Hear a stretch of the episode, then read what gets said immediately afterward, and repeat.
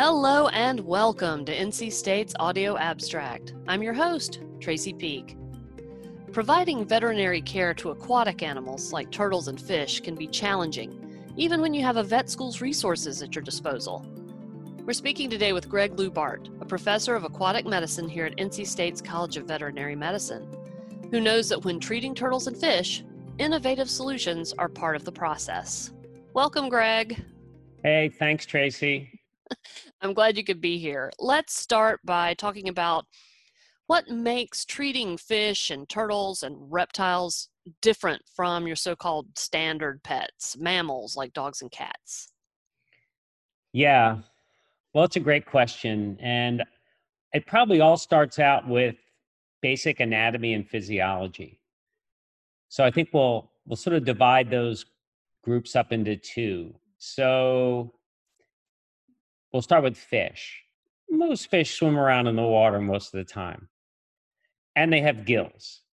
So they get their oxygen from the water, and so they respire in the water, whereas terrestrial animals, mammals, and also reptiles breathe air.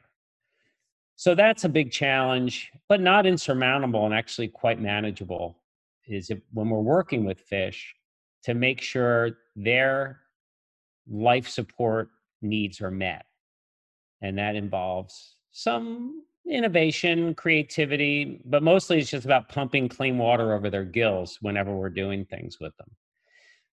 Moving on to the reptiles, let's talk about turtles. Probably my favorite group to work on. They've got that big shell, right? It's bone. Um, they're the only animals in the world where the shoulder, um, The shoulders and the hips are inside of the ribs. So they've got some odd anatomical challenges compared with, with mammals and birds. But again, not insurmountable. But and then, you know, if you think about snakes, again, one of my favorites, you know, they don't have any legs. And so sometimes that makes our jobs easier and sometimes it makes it harder. So all in all, I think the key to, to being successful, or at least to learning, is being willing to um, accept the challenges that these different animals present, and then try to, to use a cliche, right, to MacGyver your way through the cases. Right, that's what I was thinking. So, or, or maybe a MedGyver in this case. MedGyver, um, I like it. Well, you you helped found the Turtle Rescue Team, which is a pretty popular um, group here, and you regularly do help treat injured sea turtles. If a human breaks a bone, we're going to put a plaster cast on it um, and just kind of immobilize it.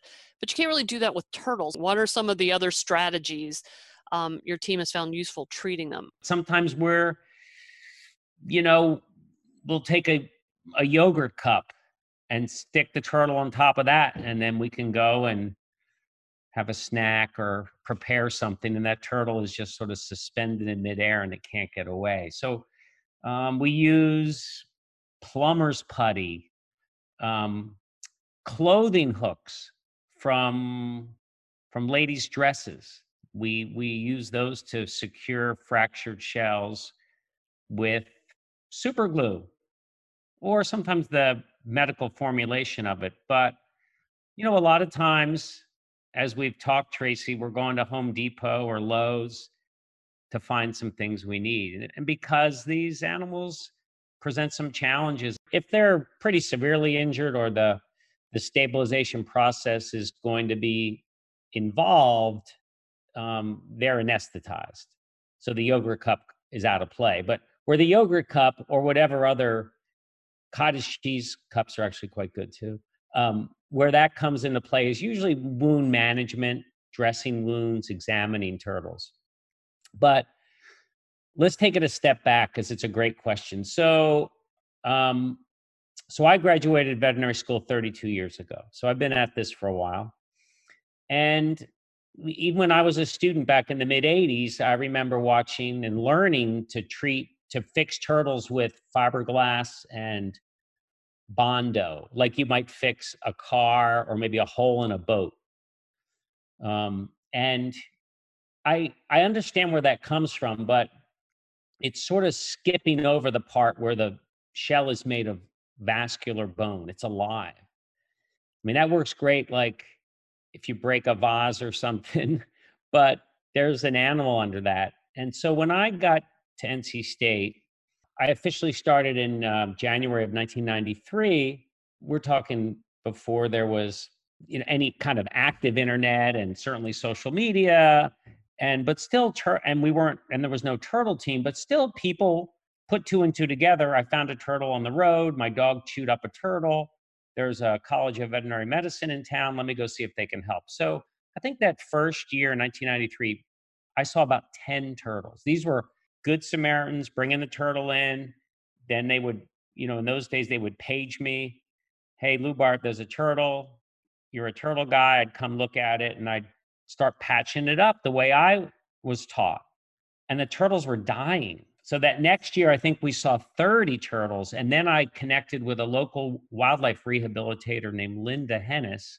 And then we formed like a team. She would triage turtles, and if she thought they needed a veterinarian, then she would bring them to me. And and uh, about that same time, and and you know, it's not just me. I, I did start the turtle team, but uh, my colleague Doctor Stoskov said, you know, we really need to get the orthopedic surgeons involved. Let's raise the bar. So we we brought over uh, Doctor Rowe and Doctor Uh, Marcellin, and we said, look, we got these broken turtles. There must be a better way to fix them. And I'm not saying we invented this. You know, people all over the world have been coming up with different techniques. But they said, well, why don't we treat this like a broken bone in a dog? And you mentioned stabilization. That's the that's the key. However you can do it, however you can reduce the fracture, so put the ends together, clean, healthy, vascular with blood supply ends together, and then stabilize it so it doesn't move. That is the goal. Whether that's with duct tape or clothing hooks, but the technique the ortho, orthopedic surgeons helped us with were surgical screws and wires. You basically drill holes in the shell, fix screws in there, not, you know, not real long screws, maybe just a few millimeters, and then you do a figure eight wire to kind of cinch the bone edges together. And we published on that, and we did that for, oh, I don't know, maybe fifteen years, maybe almost twenty years. And it, it was working, but it does add more trauma to a turtle. Sometimes we were drilling eight, ten, a dozen holes into a shell. And it was really veterinary students that they said, you know, can we do this without drilling more holes in the turtle? And, and there was a paper published in two thousand eight with the clothing hook method. So these were colleagues in Boston that did this work. And then we switched over to a less invasive method most of the time. Now, sea turtles, it doesn't work as well with sea turtles. First of all, they're in seawater. That's a challenge. And their shell is actually a little more spongy than, um, than a, let's say, a box turtle. So sometimes we're still putting in screws or plates, you know, actually stainless steel plates, because they're such big animals in, in many cases. So yeah, that's, and we're always evolving and changing, and frequently that's driven by students. Right. I think it's interesting that we moved from treating a turtle shell like a car with like Bondo and like to realizing that these are bone injuries just like people have, just like dogs have, and then moving to even less and less invasive ways to treat it. It's it's kind of a neat evolution to watch, even though it's kind of hilarious to see, you know, when you come in and there's like a little turtle with ladies' dress hooks glued to the back yeah. and wire woven in among it. In fact, most of the top shell, what we call the carapace, is a combination of fused ribs, fused backbone, and something we call dermal bone. It's kind of a bone that comes from skin cells. That's so amazing. And then the other thing about turtles and amphibians, other reptiles, is that they don't have a diaphragm. So they have no chest.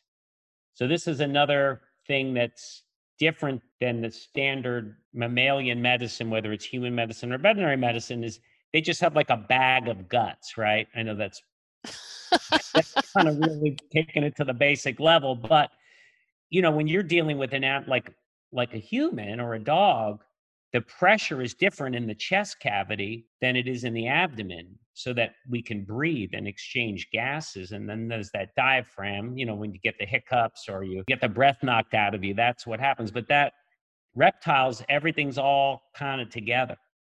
So it makes it simpler in a lot of ways, um, actually. You know, the liver and the stomach uh, actually, and the intestines actually touch the lungs. Oh, wow. Yeah. Other quirky things about reptiles is they're generally what we call very hypoxia tolerant. So they can hold their breath a long time. You know, a sea turtle probably, it's so funny, like we'll have them under, and if, if it's a, someone who has, hasn't anesthetized a turtle before, especially a sea turtle, and we'll have them under anesthesia for an hour, and then someone will say, hey, what's the heart rate? And we'll say, um, oh, it's two. They'll say, two? Two what? We'll say, two beats per minute.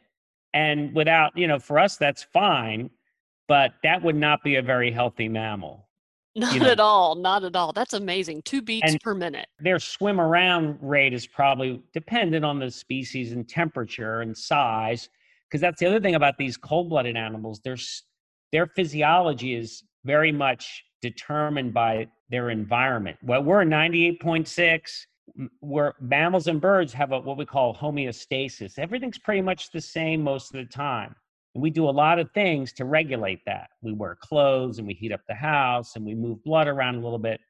But these animals, they can change a lot. A sea turtle probably in the wild can hold it, routinely hold its breath for an hour. In a pinch, probably three hours. Think about animals, think about turtles, let's say in Canada, like a snapping turtle or a painted turtle. They live under ice for four, five, maybe six months a year. They don't breathe at all. And they, they don't breathe. They have some different tricks. Like they can turn their mouth and their rear end, the opening of their vent, into a little gill. So they can actually, it, it's very vascular, what we call a mucous membrane. And they turn parts of themselves into gills so they can survive. And they slow everything down. You know, they don't need much. Does that have an effect on how long it takes a turtle to heal from an injury as well? Yeah, yeah, it's a great question. So, well, here's, let, we'll throw out some numbers. So let's say your dog gets uh, surgery and it has sutures put in. Most veterinarians are, are taking those sutures out in ten days, maybe fourteen days. Reptiles, I like to leave sutures in for six weeks, very minimum four weeks. And, you know, a couple more weeks, just because they heal slowly. Now fish, it's interesting, even though fish are cold-blooded, they heal pretty fast. And, and I think that's because they have to. Like if you're a fish and you've got somebody took a bite out of you, you really need to close that thing up pretty quickly, or you're going to be vulnerable to uh, other predators and parasites. Well, that brings me to the next question I had, which is fish nowadays, you know, we've come a long way from you win the goldfish in a bag at the state fair and it maybe survives a week kind of thing. Like they're very precious now, both in terms of value. You have people raising koi, for example, and spending thousands of dollars, um, and an emotional attachment. And they're even surgical candidates. How did, how has this evolved? How has this changed? And what, you know, how's the treatment of fish basically evolved since you started your career? Yeah, I love that question. That's a really good question. So, well, you know, it's interesting. We, I have worked on fish, looked at fish worth more than racehorses, worth more than some people's houses. It's hard for people to process that.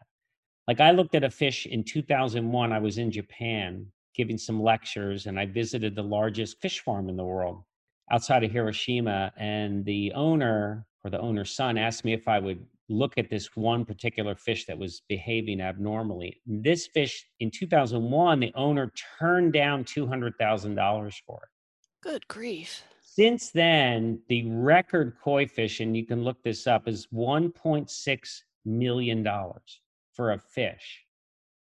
Fish that weighs about, I mean, this is no... this isn't your average fish. I mean, this is a fish that's a meter long, so over three feet long, probably weighs about forty pounds.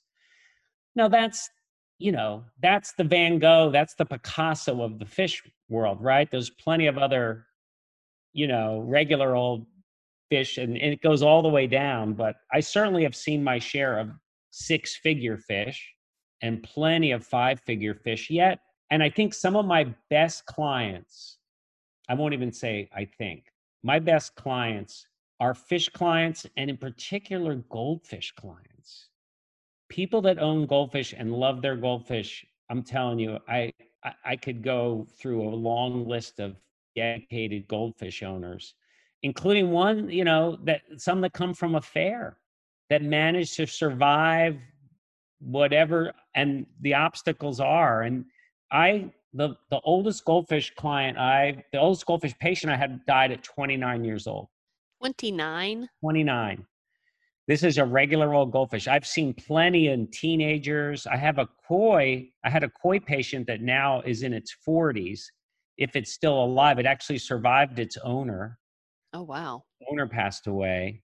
Um, so let's talk about, but your question was, how are things changed? So how I got into this whole game is I graduated in nineteen eighty-eight, the University of Pennsylvania, and um, I, I wanted to be an aquatic animal veterinarian. Look, there have been people doing fish medicine for many decades, but very few were veterinarians. They were, they were fisheries biologists, aquaculturists, um, researchers, that sort of thing. Veterinarians kind of got into the game a little late. Let's bring it back to the, when I started here. I saw a fish in nineteen ninety-three named Zeus. Zeus is a, a Midas cichlid. This is a fish kind of like a, like an Oscar. Most people kind of know what an Oscar is, or a Jack Dempsey, you know, the size of a, like a, like a big sunfish. People loved it. It had a swim bladder problem. And I spoke to the local, the Raleigh Aquarium Society, and these people, hey, we've got this fish named Zeus. We really love him. He's standing on his head. He's been like that a couple years. Can you help? And I said, I don't know, but we can work him up. And really for me, the way I've been able to, to succeed is in the vet community or the vet environment is with all the specialists there. I rely on a team approach. And so, hey, let's get x-rays and let's get a surgeon involved. And then that case, we operated on that fish. It was a seventy minute procedure. We took out part of the swim bladder, sutured him up. He recovered. We published it in the American Journal of Veterinary Medicine. And I'm fairly sure that's the first published surgery case of a pet fish. Now it's routine. Now we see about one pet fish a week at N C State. Now are these, you know, you're talking about Zeus. He's he's a pretty sizable fish, yeah, comparatively. What about these little tiny goldfish, like little tiny a, pet store goldfish? Tiny fighting fish, the betta fish? Yeah, or the betta I fish. You, this year we've seen maybe four or five. On a fish that size, what exactly can you do for them? We're limited. So I'll give you a success story recently.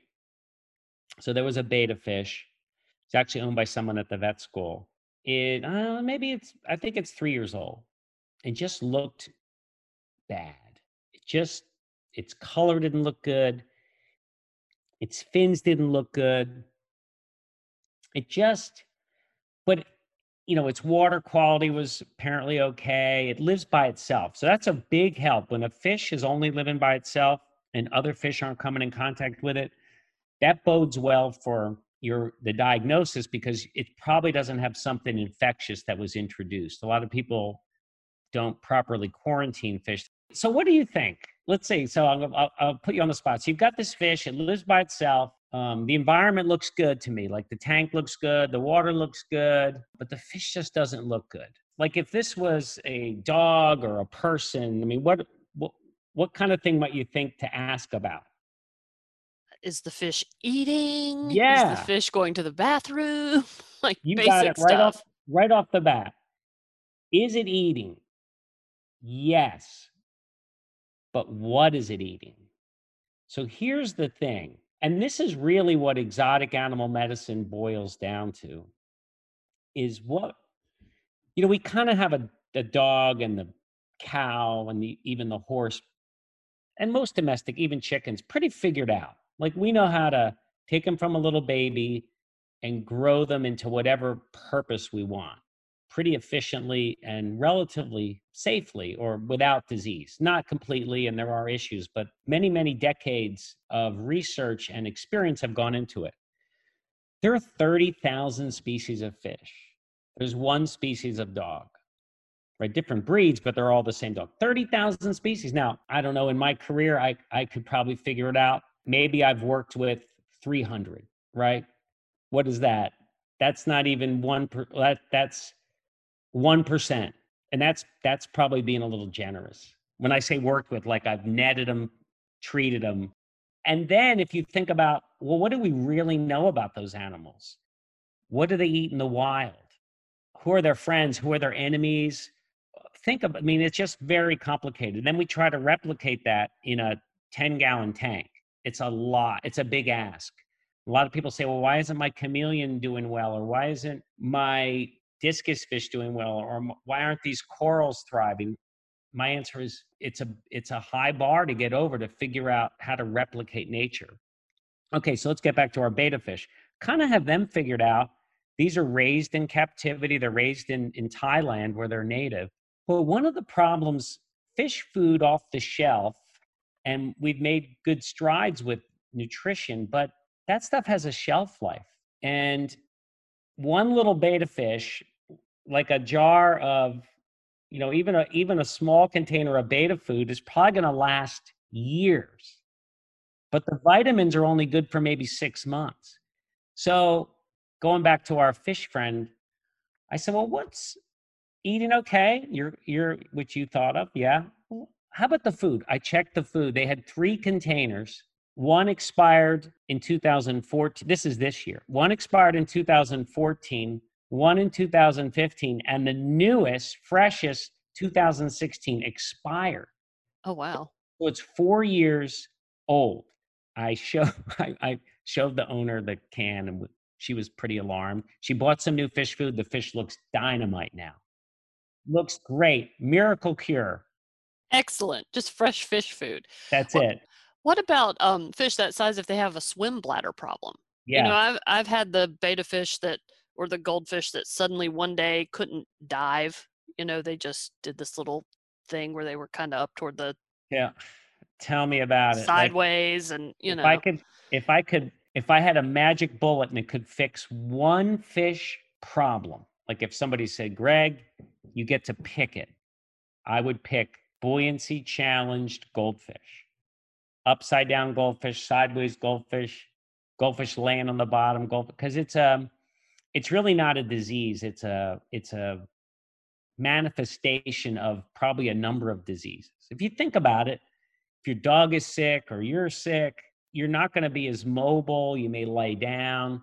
What if you have gas? And I'm not saying that every fish or maybe any fish that floats has that problem, but they are a fine-tuned little animal machine that's neutrally buoyant. And if there's gas anywhere where it shouldn't be in the, in the G I tract, or if there's a swim bladder problem, they can end up floating upside down or on their side. And there are other contributing factors. A lot of goldfish, you know, you, you know about bulldogs and some of these breeds that we've selected for certain traits that make it harder for them to breathe or run or walk. Well, goldfish have been selected sometimes to be very round and plump with a big uh, mass on their head or big bags under their eyes. And these things all contribute to their tendency to, to have buoyancy problems. So let's just say we have a goldfish that's five years old and is like that. We first, we like to identify the problem. So if the owners are up for it, we'll take an x-ray. Sometimes we do ultrasound. Sometimes we take air out of the swim bladder and make them neutrally buoyant. But I'll tell you, that's really just palliative. It's just like a temporary fix. It's usually they fill back up. I've got a fish patient right now named Teddy. This owner loves this fish. And this is usually the end game for a lot of these fish, is they end up being negatively buoyant on the bottom, but pretty happy. Like they're facing the right way, they eat, they can swim. And sometimes this, we we have taken part of swim bladders out of fish. Sometimes the swim bladder contracts and gets diseased. And sometimes if it's a betta fish, there may be very little we can do. We, you know, when the, you know, a betta fish weighs about two to three grams, which means you could put ten in an envelope and mail it with a first class stamp. So because the first, because an ounce is about twenty-eight grams. That's just to put in perspective. So they can be a challenge. Um, but we, ha you know, we've had a couple betas in the last couple years with cancer. They, they can get, they get these, they're, it's like a melanoma in a human. They, cause they have a lot of colorful cells in their skin. And I don't know if it's genetic, but we're seeing an increase in cancer in beta fish. That's wild. And a lot of times they're too small probably to irradiate. You can imagine it would just be like, poof.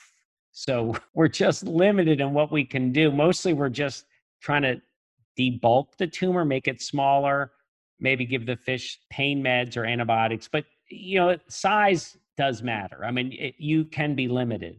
Right. That kind of leads into the follow-up question, which is, I know that you had a hand in developing one way to perform surgical procedures on fish. And so these are obviously not going to be beta fish size necessarily, or no, maybe, maybe you have like a little tiny table, but we did once we, you've probably heard of zebrafish. Yeah. So they're very important lab animals.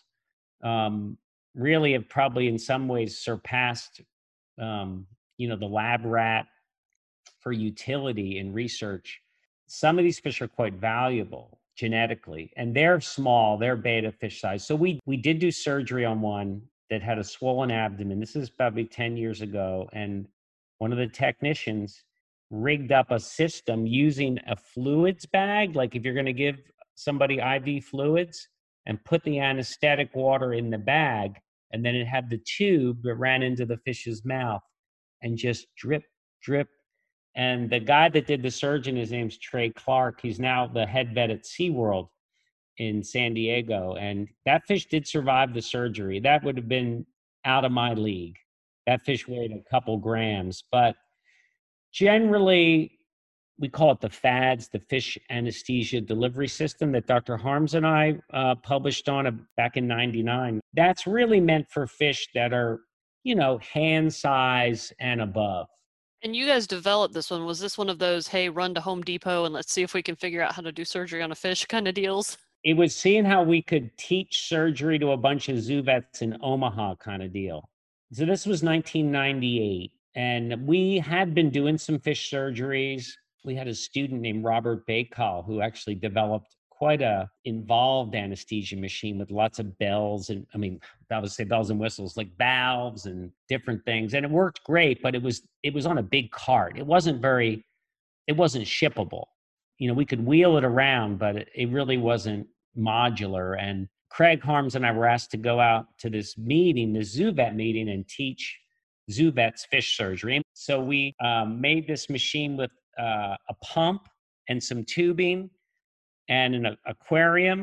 We went and bought some mattress material and a electric knife and put this thing together. And we figured out we could do them for about twenty-five dollars. And then we shipped ten or twelve of these to Omaha. You know, we just took a lot of components and put it together. And we, you know, we didn't invent the pump. We used an aquarium pump, some tubing from Home Depot, some mattress material from a mattress shop. And we had a plexiglass company make us the tops. And then really, if you can imagine, it's nothing more than a fountain like you might have in your bird bath. And the water just recirculates. And then you put anesthetic in the water. And then the tube, instead of coming out of like a, a frog's mouth on your fountain, the tube goes into the mouth of a fish and irrigates the gills with water. And you can keep a fish under for hours. People have doing some creative stuff in the in the decade since. Um, some people make like a trough, like a V, and they may line that with some surgical towels or some kind of soft material. We still use the foam sometimes, but we've even further modified. We've actually further modified that FADS. One of our technicians, uh, Kent Passingham, we call it the C A D S now after Kent's anesthesia delivery system. Instead of an aquarium and plexiglass, which are somewhat expensive, he uses a, like a Rubbermaid sweater box and a cutting board. And then that sits ne- neatly on top. And these things are stackable, very easy to clean. So it's, and, you know, sometimes, let's say your fish is three feet long. you're going to have to MacGyver it, right? You can, but there are all kinds of ways to do it. You could use a bigger Rubbermaid container, a bigger pump, bigger tube. It's always frequently a challenge, but always fun. Yeah, I like it. It doesn't have to be high cost to be no high enough tech to get the job done. So that's, that's right. Good to know. Yeah. Well, that brings me to my final question, which is, what is your favorite success story in working with aquatic animals? That's a great question.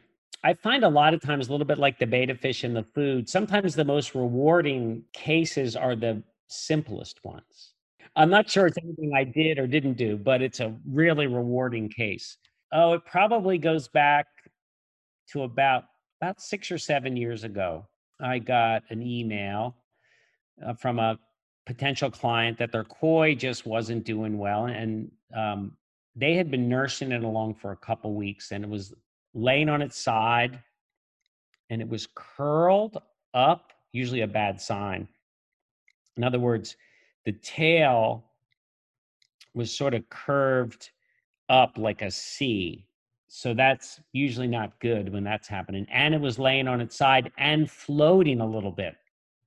I think it was the left side that was up. The only thing it had going for it, well, it had two things going for it. It was still eating when the owner's hand fed it.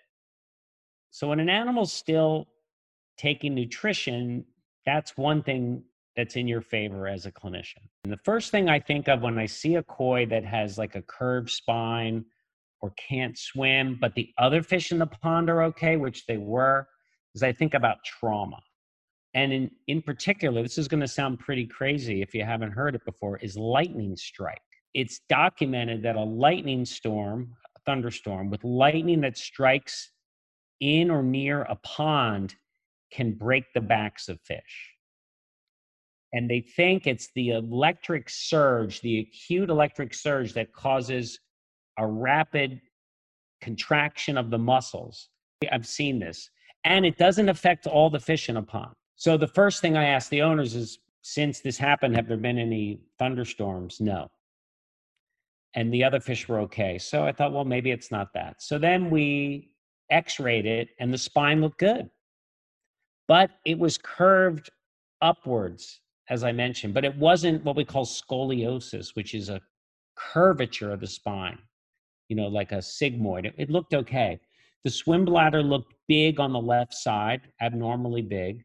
And so we anesthetized the fish, and with an we had ultrasound on it. We put a needle in the swim bladder and pulled out air until the fish was neutrally buoyant in the middle of the water. But in my experience, as I mentioned earlier, they usually there's usually some problem that causes that air to return. And there's some anatomical peculiarities. Koi fish and goldfish are re- closely related, and those kinds of fish actually gulp air. They they can take in air and it goes into their swim bladder, and they can burp air out. But if there's a problem in that anatomy, then they could end up having buoyancy problems. So this fish was a bit of a conundrum, right? Um, it was very skinny. It had the swim bladder issue and the curved tail. And so we put it, typically what we'll do is treat the treatable. We ruled out, you know, the water quality was good. I don't think it had any parasites. So we put it on antibiotics because sometimes they can get a swim bladder infection. They might even aspirate water from the environment into the swim bladder. It's possible. So we put it on antibiotics. We added salt to the water. Freshwater fish can tolerate a fair amount of salt, and sometimes it probably helps them uh, with their fluid regulation and also replaces some electrolytes like sodium and chloride. So we did that. We made sure the owners kept feeding it. In the back of my mind, I thought best case scenario is the fish spends the rest of its life on the bottom, but more or less happy, eating, just not swimming normally. That was, I thought, would be a good outcome. And um, I have all this documented, and I have all the emails from the owner. The fish's name is Flash. Flash. Flash. So a week goes by, and the owner's pretty upset. It's around Easter time. I said, oh, Flash really looks pitiful.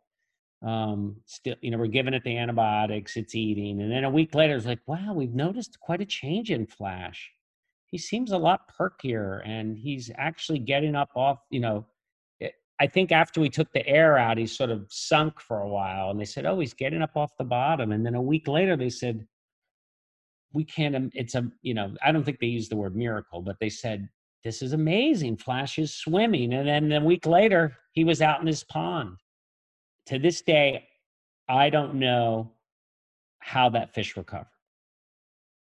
That's the only koi fish with a problem like that that I have seen recover what I would say is one hundred percent.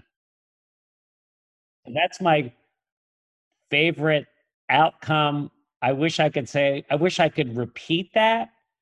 I think you can't underestimate the, the power of good nursing care, what those owners are willing to do, you know, hand feed it and treat it and kind of baby it. And um, they send me a picture every year. What's the average lifespan for a koi fish? Like, we've talked to this, about the seriously old ones. They're very sensitive, and you know, you've got to really st- stay on top of the water quality. I can tell you horror stories about koi in North Carolina, hurricanes, um, power outages, ice storms, predators, blue herons, all those things take their toll. But your question's a good one. I would say hurricanes, blue herons, um, other disasters aside, probably fifteen to twenty years old. So well worth the investment oh, in yeah. surgery and, and medical treatment well, and all of that. Yeah, well worth it. And, you know, these animals, they do respond to their owners. Um, I think if you talk to koi people, they say, my koi knows my shadow, my my cadence, the way I walk. They really do respond to certain people. I, I had a client, she brought her goldfish in for us to treat. We were going to work it up. And she, it was in a like a white five gallon bucket. And then she left. These were in the days when owners came into the vet school, and I hope they're going to return soon. And then she came running back in. She says, oh my goodness, I forgot to, I forgot to kiss Bubbles goodbye. And she reached in, picked up the goldfish, kissed it on the lips, and put it back. No, so there, there seriously are people that kiss their fish. The bond is, the human-animal bond can go to a lot of different species. It's pretty cool. That is indeed. Well, thank you so much for being here and sharing these great stories today. I was, I was amazed at the stuff that people will do for their pets and the way that treatment's evolved as pet ownership has expanded in different and interesting ways. It's very enlightening and enriching, and I really appreciate the opportunity, Tracy. We've been speaking today with Greg Lewbart, professor of aquatic medicine here at N C State's College of Veterinary Medicine. This has been Audio Abstract. I'm your host, Tracy Peake. Thank you so much for listening.